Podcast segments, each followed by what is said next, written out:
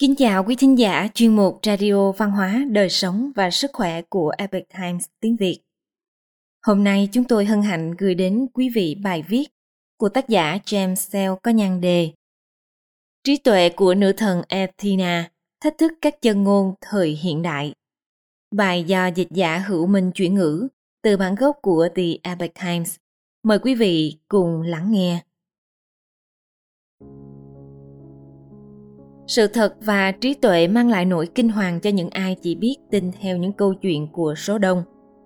Thời này, dường như chúng ta đang ở trong một thế giới mà sự thật và chân lý không còn quan trọng nữa. Cảm giác của chúng ta dường như mới là tiêu chí chính để xác định điều gì đó là đúng hay không.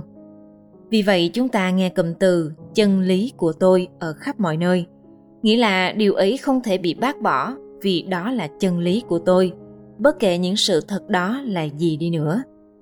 Người cổ đại có nói một cách hiểu khác về những gì thực sự quan trọng. Đặc biệt, những người hy lạp đã thấu hiểu tâm lý học về tâm trí con người. Chúng hoạt động như thế nào, tìm kiếm điều gì và quan trọng nhất là những hậu quả của việc ngạo mạn, bỏ qua lời khuyên hoặc mệnh lệnh của các vị thần. Tất nhiên, lời khuyên của các vị thần là dựa theo thực tế và sự thật đối với người hy lạp, sự kiêu ngạo là tội lỗi nặng nhất. Vì việc ấy có nghĩa là một người đã phớt lờ hoặc bất tuân theo những mong muốn rõ ràng của các vị thần.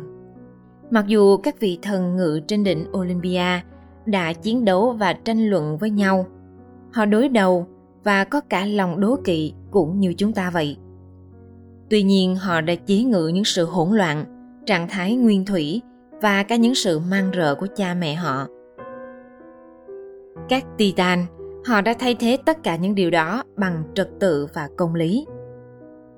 Chẳng hạn thế giới của thần Kronos, cha của thần Zeus, dường như đầy thú tính so với trật tự của vũ trụ mà các con của ông đã tạo ra.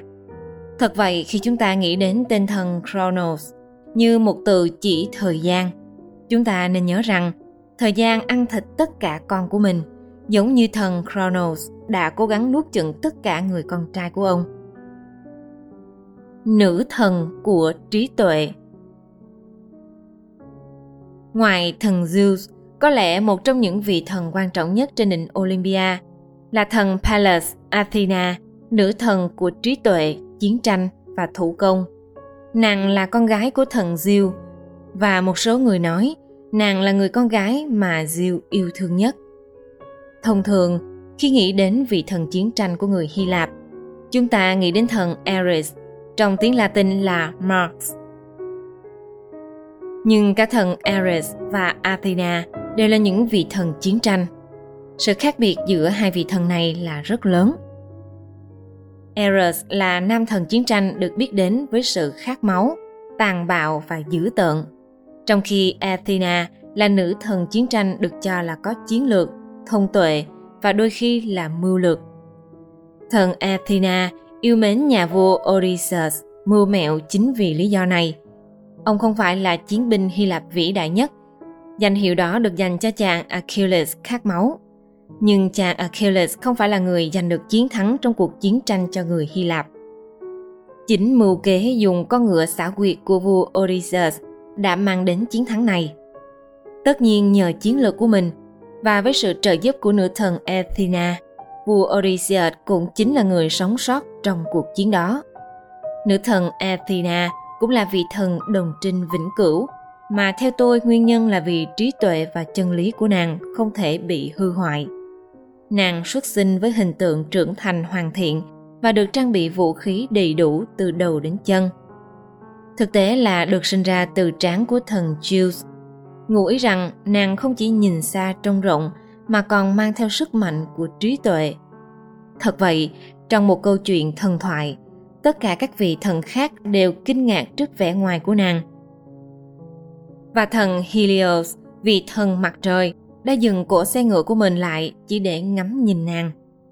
Là nữ thần bảo hộ của các vị anh hùng và những phẩm chất anh hùng, thần Athena đã ban ân huệ cho nhiều vị anh hùng Hy Lạp vĩ đại khác, gồm các anh hùng Perseus, Hercules, người vĩ đại nhất, Bellerophon, và Jason và cũng như vua Odysseus.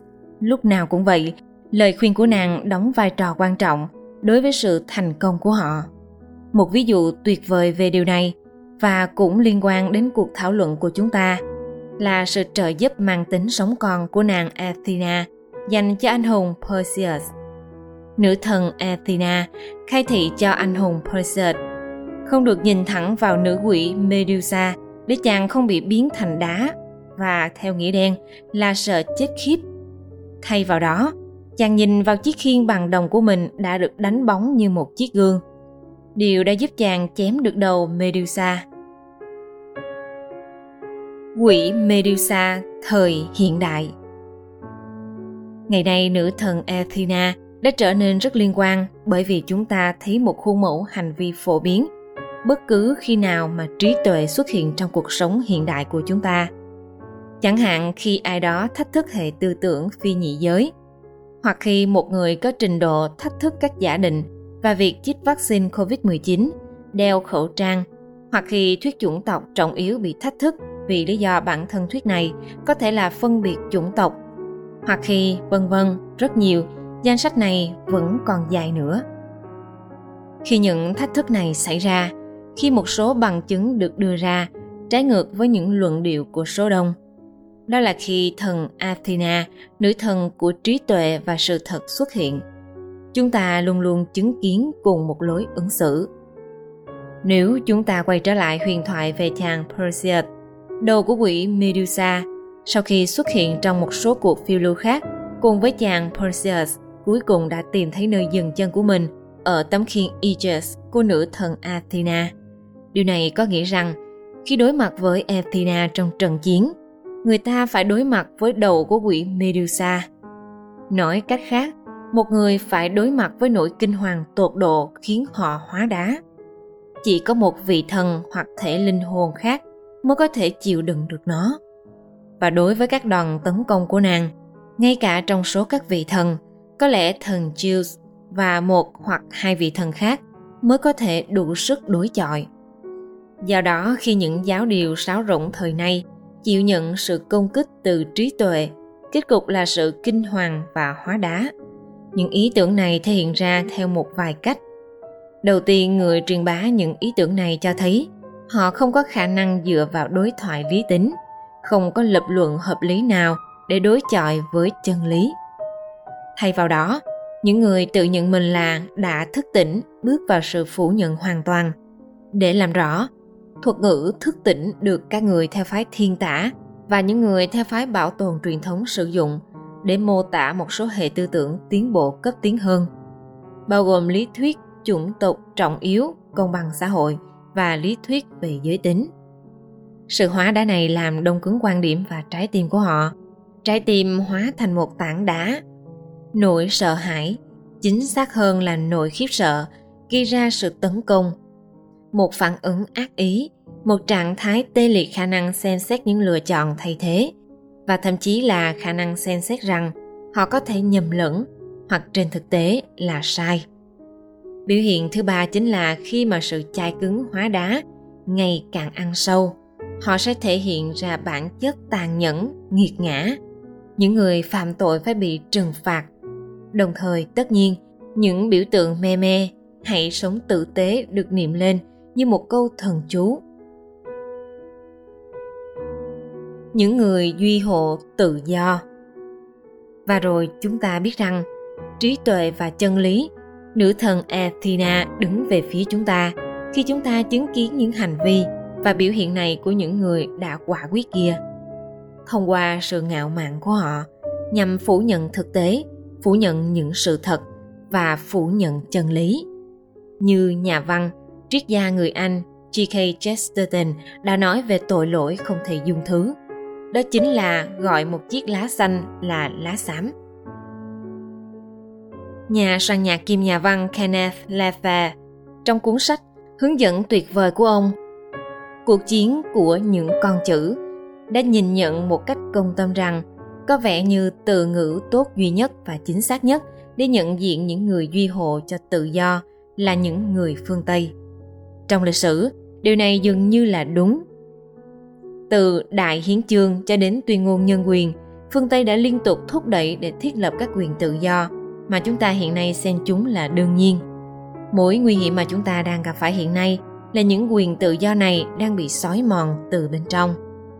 Và chúng ta đã rất lơ là trong việc đối kháng với sự suy tàn này, lơ là trong việc đem sự chú ý của chúng ta rời xa khỏi trí tuệ và sự thật, điều khiến kẻ thù hóa đá.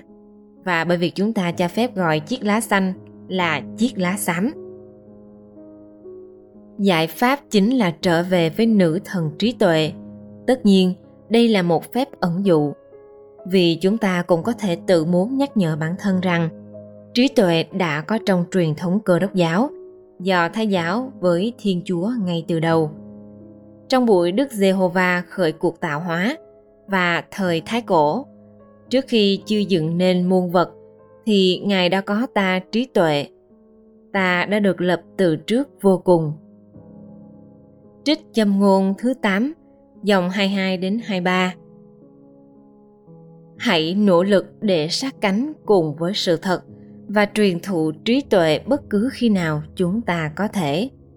Vì hơn bất kỳ điều gì khác đây là điều mà những người thức tỉnh sợ hãi